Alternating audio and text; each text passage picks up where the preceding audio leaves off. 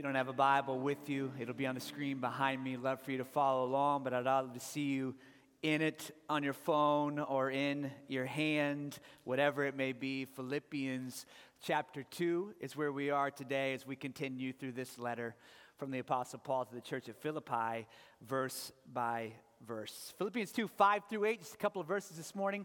And I want to say this to you for those of you who have been around for some time in Christianity, this would be a very familiar text don't miss it. All right? For those of you who are new and uh, you've never heard this text before, oh man, am I excited for you to hear it this morning. And may we all be changed as a result of it. So let's pray together and ask God's blessing on His word this morning. God in heaven, I thank you for your word. We don't have to wonder what you expect from us, you tell us plainly. We don't have to wonder who you are. You tell us plainly. Yet, we are beyond finding out who you are. You're so far beyond us, a mystery yet. But still, what we need to know is very clear in your Son, Jesus Christ. And the clearest way of that is knowing how salvation is found in Him alone. That we can move from enemies to friends, from outsiders to family, through the death and the resurrection of your son Jesus. And so we're grateful people this morning. We ask that your spirit would work mightily through your word, change us today as a result. In Jesus' name I pray. Amen. Well, yesterday I was uh, with my daughter and her team at a basketball game, and she's nine years old. And as I was sitting watching nine year olds play basketball, I couldn't help but get a little nostalgic and think about when I was nine years old playing basketball. And I thought about my very first game that I had that season. Our coach, we had had several practices. He said, The jerseys aren't in yet. They're going to come, and I will bring them to the game on Saturday. So I was excited to go to the game on Saturday. A lot of hard work. I was excited to get my jersey. And when I showed up, the coach said, Hey guys, bad news. The jerseys didn't arrive yet, so we're going to play in pennies. Well, pennies are those see through, tiny little yellow things that you wear, right? Uh, they're made of mesh. And all I was wearing, though, was a very heavy hooded sweatshirt in the middle of winter. It had nothing on underneath. And uh, he said, Well, Pausley, let's get your, your penny on. And I was like, Okay. Took it off and was standing there completely shirtless. And my dad's looking over at me and he's like, What are you doing? I was like, I don't, I don't have anything else to wear. And I was like, not in great shape, pre puberty, kind of chunky Brad. And by doing this, like I wasn't thrilled, I wasn't excited, I was rather embarrassed. And I got on the penny as quick as I could. It came to about here, right? and had to play that way the entire game. And when I wasn't in the game, I had to sit on the bench uh, with, shirtless. And I'm just sitting there, kind of trying to cover my jelly roll and just completely humiliated. And to make matters worse, dad and my brothers are looking at me and they're just dying, laughing, and pointing at me the whole entire time. Couldn't wait to get out of there and put my sweatshirt back on. Completely embarrassed, completely humiliated. Humiliation, embarrassment. That was probably more of an embarrassment than a humiliation, although I never forgot it. It still feels like yesterday. It was a humiliation that was forced upon me. Yet there are some things that have happened in life, in my life, and you can think about in your life that are humiliating and you never want to go through again, that you never want to talk about, and they are anything but a laughing matter. And where we are at in our text this morning, we're going to see that no matter how much you've been humiliated, nobody's been more humiliated than our Savior Jesus Christ. But the difference is his humiliation was not put upon him, he took it upon himself. He willfully was humiliated. In fact, he brought it upon himself. It was his doing. The theme of our section this morning is the same as last week the joy of unity. That humility is the road to unity.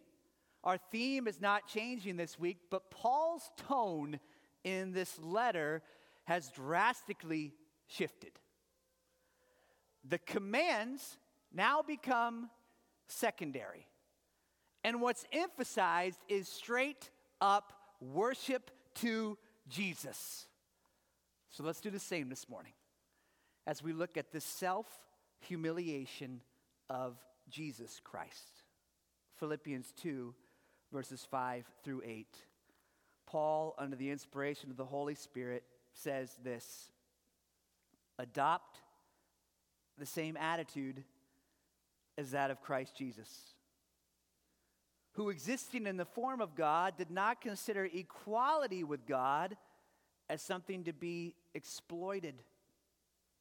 Instead, he emptied himself by assuming the form of a servant, taking on the likeness of humanity.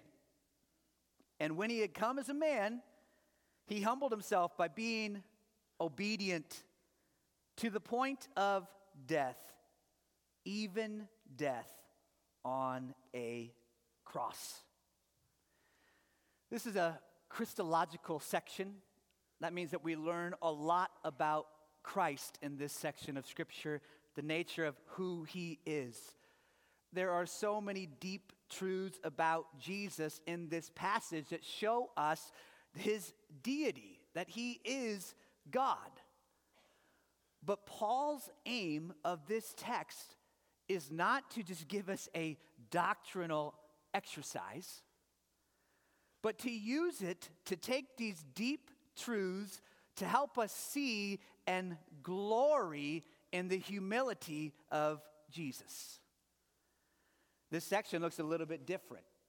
It's a different, it looks different in your Bible. You see it there. It looks different. That's because it is different. The language changes. It's not Paul's usual angu- language because probably it isn't Paul's language. Paul is inserting into this letter an early hymn that the church would have sang about Jesus. It has five stanzas to it. The first three stanzas tell us about what Jesus did to himself and the last two stanzas tell us about what God the Father did to Jesus. And so we're going to look at the first section of this hymn, the first three stanzas, and here's how the stanzas are arranged. It tells us a truth about Jesus, who he is, and then his action or his response in light of who he is. So, verse 5 says this Jesus Christ, I believe that's part of the hymn at the very end there, the last part of it. Jesus Christ, who existing in the form of God, did not consider equality with God as something to be exploited. Here's what I want to give us this morning from this text. The truth about Jesus leads me to worship Jesus and to live humbly like Jesus. So we're going to give us a truth about Jesus that leads us to worship Jesus and then calls us to live like Jesus. And here's the first truth that we must believe from this text this morning Jesus is God. It says here that he was in the form of God. Now, some take that form and think that he was just like some kind of figure of God, but form, yes, it does mean the shape of something, but it means so much more than a physical shape. When the scripture here says form, what it's referring to is the essence of something. So when it says he was in the form of God, it's saying the essence or who Jesus is, is God. And then expounds on that by saying he has equality with God. So Jesus is not the Father, but he's one with the Father. He is not the, the Spirit, but he's one with the Spirit. And yet he is equal to all of different those and is one with it. Does that make your dome just spend a little bit? It should. It's the Trinitarian God that we have that is revealed in Scripture that we cannot say that we fully understand. But yet we do know this that Jesus was the invisible God made visible.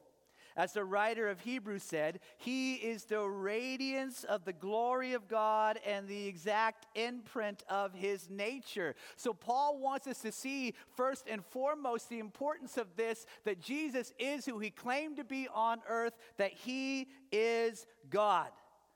And that truth then about God leads us to worship because of this. Jesus is God, and alone is a reason to worship him. But my reason from this text this morning is he uses his position for the sake of others. You see that? Jesus is God, but I worship him as God, and because as God, he uses his position for the sake of others. Verse 1 says, Consider. Jesus did not only consider equality with God, that's the first verb. There's three main verbs in this text. He says, we do not, he does not consider equality with God as something to be exploited.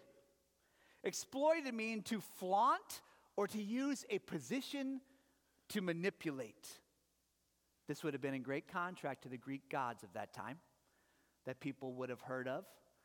The cult that talked about the gods and their power, that used their power to manipulate and indulge and held you captive to them, not Jesus. Paul says earlier, as citizens of heaven, we have a new king. And so we have a king who actually is God. The emperor, who these people would have lived in in the time of Rome, as Caesar, would claim himself as deity and would use his position for power and prestige, yet not Jesus, who actually is God. If you have a King James version, it says, He did not equal- count equality with God as something to be grasped. It's not a closed hand, but an open hand, ready to give, ready to be used, to give out. I remember when I was a youth, a youth in middle school, and I was at a pizza party, and they said, start with two pieces. I was the first in line. And do you think that I took two pieces right next to each other in the pizza? No, I took one piece from over here and one piece over here and made, sure I had the biggest two pieces on my plate. Why? Because I was very selfish, and it's an illustration.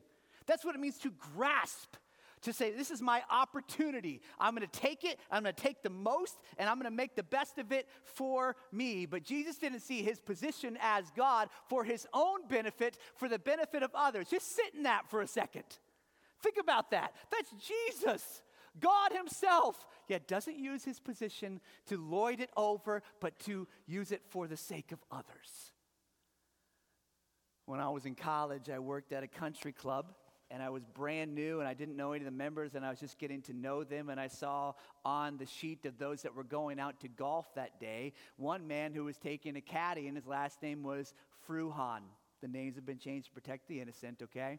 And uh, I came up to him and I said, Well, hello, let me introduce you to your caddy. And I said, Hey, caddy, uh, you're going to be going out today with Mr. Fruhan. And he turns to me and he says, Dr. Fruhan. I said, Okay, it's good to know if there's a medical emergency. Thanks for letting me know that. No, that wasn't why he told me that. He told me that because he didn't want me to forget that he was a doctor and not just a mister. Now, I get it, worked hard for that, right? Uh, there are some things that you work hard and you want to be recognized for that. But this was a sense of saying, You little guy, don't forget who I am. Now, we can look at that and roll our eyes and go, Oh, Dr. Fruhan, but we've all got a little bit of Dr. Fruhan in us, don't we? All of us grasping for power, wanting position. Although we, maybe we wouldn't say it out loud in our hearts, we do. And when we get it, although we may not say it out loud, we might have company values that would tell us that we're not doing this, but yet we use that power to manipulate and to control. And here is Jesus that actually had all the power in the world, and he does the opposite of everyone else. He doesn't consider something great about it or something to be grasped at, but open handed says, I'm going to use my position for the sake of others. This is Jesus. This is our God verse 7, the next stanza in this hymn says, He emptied himself. The first verb of three here is the first one's consider, the second one is emptied. Here's what I want us to see from this. The second truth about Jesus that leads me to believe in him is Jesus is human. Jesus is human. It says that he emptied himself. Now, some wrongfully, there was a doctrine that developed a, a while ago that was the kenosis theory. And kenosis means to empty yourself. And we say no to kenosis because it's untrue. And this is what that theory said that Jesus actually emptied himself of his deity. He stopped being God in order to take on his human form. But he's not talking about an emptying of his deity. He doesn't cease to be God, but he sets aside for a time his role and status in heaven and limits himself in humanity. Luke 2:52 says Jesus increased in wisdom and in stature, in favor with God and with man. So he went through the normal learning process of children he did not understand everything all at once. He grew tired. He grew hungry. He was completely human. But he was also and still is human and completely God.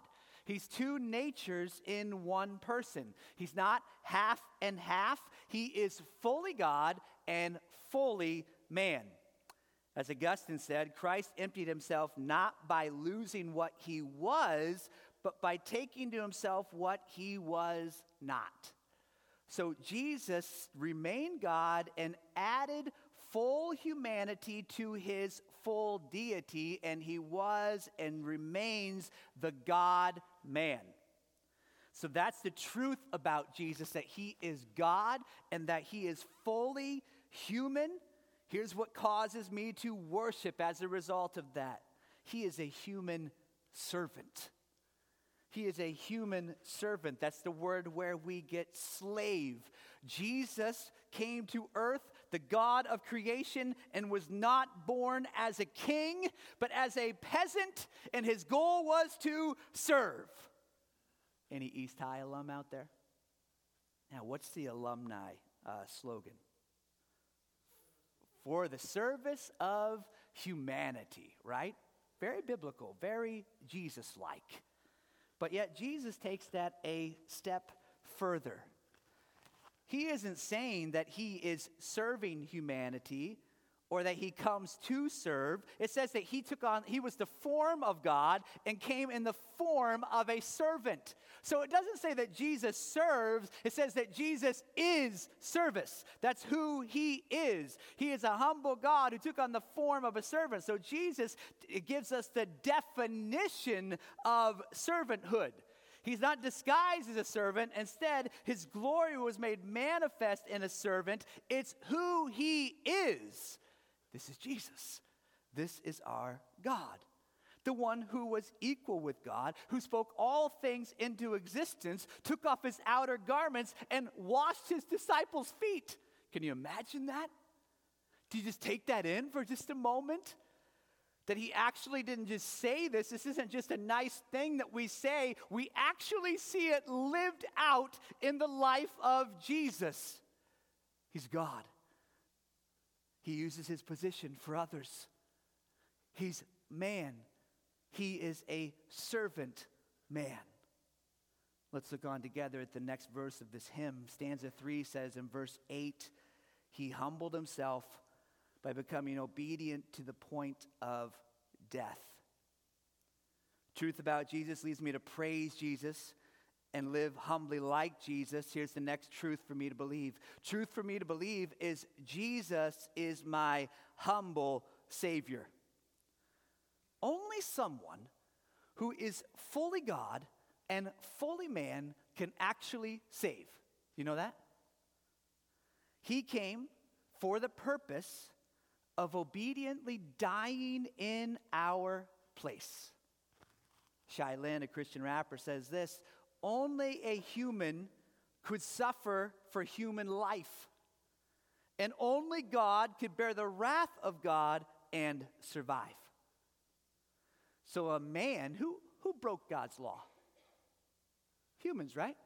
So, who's the only one that can die in the place of humans? A human. But not just any human, a perfect human. One that has fulfilled all the law never sinned, and is able or qualified now to die in the place of humanity who broke the law and are full of sin. Enter the God man, Jesus, who comes and is able to die. You're not just saved from his death, we're also saved from his perfect life. And because of his perfect life, he was able to substitute himself for humanity. And as God, he was able to satisfy the demands upon humanity because he is God himself, the sinless Savior. And in the garden, he went and he said, Father, the hour has come. Could this cup pass from me? Yet not but my will, but your will be done. And after his obedient life, he obediently goes to the cross as a humble Savior to save us. Verse 8 says, He humbled himself by becoming obedient to the point of death, even death on a cross. It's a surprise. It's like, what? Yes, he came to die. Yes. And you know how he died? By dying on a cross. Truth about Jesus leads me to praise Jesus and live humbly like Jesus. Here's the next truth for me to believe Jesus is my humble Savior. My reason to worship is He suffered in my place. He suffered in my place. Are you awake this morning? Did you hear that? Jesus suffered in our place? Oh my. Did you know that Paul was not qualified to be crucified? Did you know that all who heard this letter read in the church in Philippi, Roman citizens, they were unable to be crucified? None of them were allowed to be crucified because it was unlawful for them to be crucified as Roman citizens because it was too cruel of a way to die. It was too inhumane for anybody who was a Roman citizen It was protected by law. You could not be crucified. Crucifixion was reserved for the drags of society. Crucifixion was reserved for the lowest of low who couldn't even die inside the city. They had to be taken outside of the city to say, This person has defied Rome. They are unworthy of us, and they died the most cruel death imaginable. And so here is God Himself beaten, mocked, his hands stretched out, nails driven into his wrist and into his feet, and hung upon a cross, striving for breath. Every breath having to push up on the nails as people come by him and spat on him, mocked him, mistreated him complete stripped naked on the cross as people came by and riled him and made fun of him. The creator of all peoples was being mocked and beat by those who he had created. The reason for my worship is that he suffered in my place. So, truth about Jesus leads me to praise Jesus and live humbly like Jesus. Paul says, had the same attitude of Christ. He did not become humble, he is humble. He's the definition of humanity. And I want you to see this, church, that the commands of Christ in this section are rooted in who we are in Christ he on purpose shows us this beautiful example of Jesus, and he says, This is your Savior. Look at who he is. Model your life in such a way as this. Don't work harder, don't try harder. Look to Jesus and let his spirit enable you to say no to the things that are wrong and yes to him. Vertical worship results in horizontal living. I think the problem of so many of us is that we're trying to do this and we spend very little time doing this. The key to living life godliness this way is by having a life that is full of vertical praise to God. I would say that if you're struggling so much and can't get over sin, it's be, not because of a lack of effort on your part, maybe, but because Jesus is not huge in your life. He's just an add on. But when you see Jesus for all of who he is, you stop asking questions like, how, far, how much can I get away with? what is the minimum requirement of me where I'm still considered a Christian? Those questions, when you look at Jesus and you see the King in all of his beauty, those fade away. And like, what a ridiculous question. When I look at God in all of his glory, who substituted himself for me, my response is, I'll do anything. I'll give my life, I'll die, I'll do whatever it takes because I've seen the beautiful King who humbled himself and took on a body to die in my place. And so I learned to live for him. Jesus did what we could never do. Paul says, Do nothing out of selfish ambition or conceit. Jesus never did. Paul says, But in humility, consider others more important than yourselves. Jesus always did. He says, Everyone should not look out to your own interests, but rather the interest of others. Well, that's who Jesus is. And that's why he's qualified to be our Savior. And so, as one said, this hymn this song of Christ does not lift our eyes to the heavens to see the wonders of creation. It does not lift our hearts by showing us wonderful miracles of healing and deliverance. It takes us down, down to the deepest, darkest hellhole in human history to see the horrific torture, unspeakable abuse, and bloody execution on a cross. This hymn celebrates the death of a slave. Although he is forever the one existing in the form of God, he is on the cross by his own deliberate choice to humble himself. Let's pray together.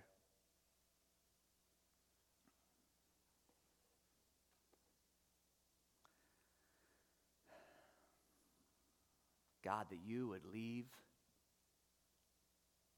your throne to come to a stable, to be born as a peasant, to be fully obedient. To fulfill the law, to never sin to grow weary, to grow tired, to feel the weight of being discouraged, to feel the loss of a friend who you are near to. You are human, and yet you never cease to be God. And in your perfect life, you have gone to the cross, humbled yourself endured the, the shame, endured the mocking, took on our sins so that we could have freedom. God, I pray for the one that's in this room that they've lost the awe, that that be recaptured by your word this morning. They don't, they don't think about you. They just go on and they come to church. May that cease May their joy grow when they think about the one who was high and was made low so that we could have forgiveness. God, help us to be a church that's full of gratitude, that looks at you and what you've done and says, Oh, all I can give you is my life. So, God, as we sing to you now and respond to you, God, may we unhindered as children lift our hands to you and say, We need you. I need you, God. I thank you. I'm so grateful. And as we hear your word now read about your service, may we glory in our great Savior. Let's stand together. We're going to hear God's word read to us, and then we're going to respond with a few songs together.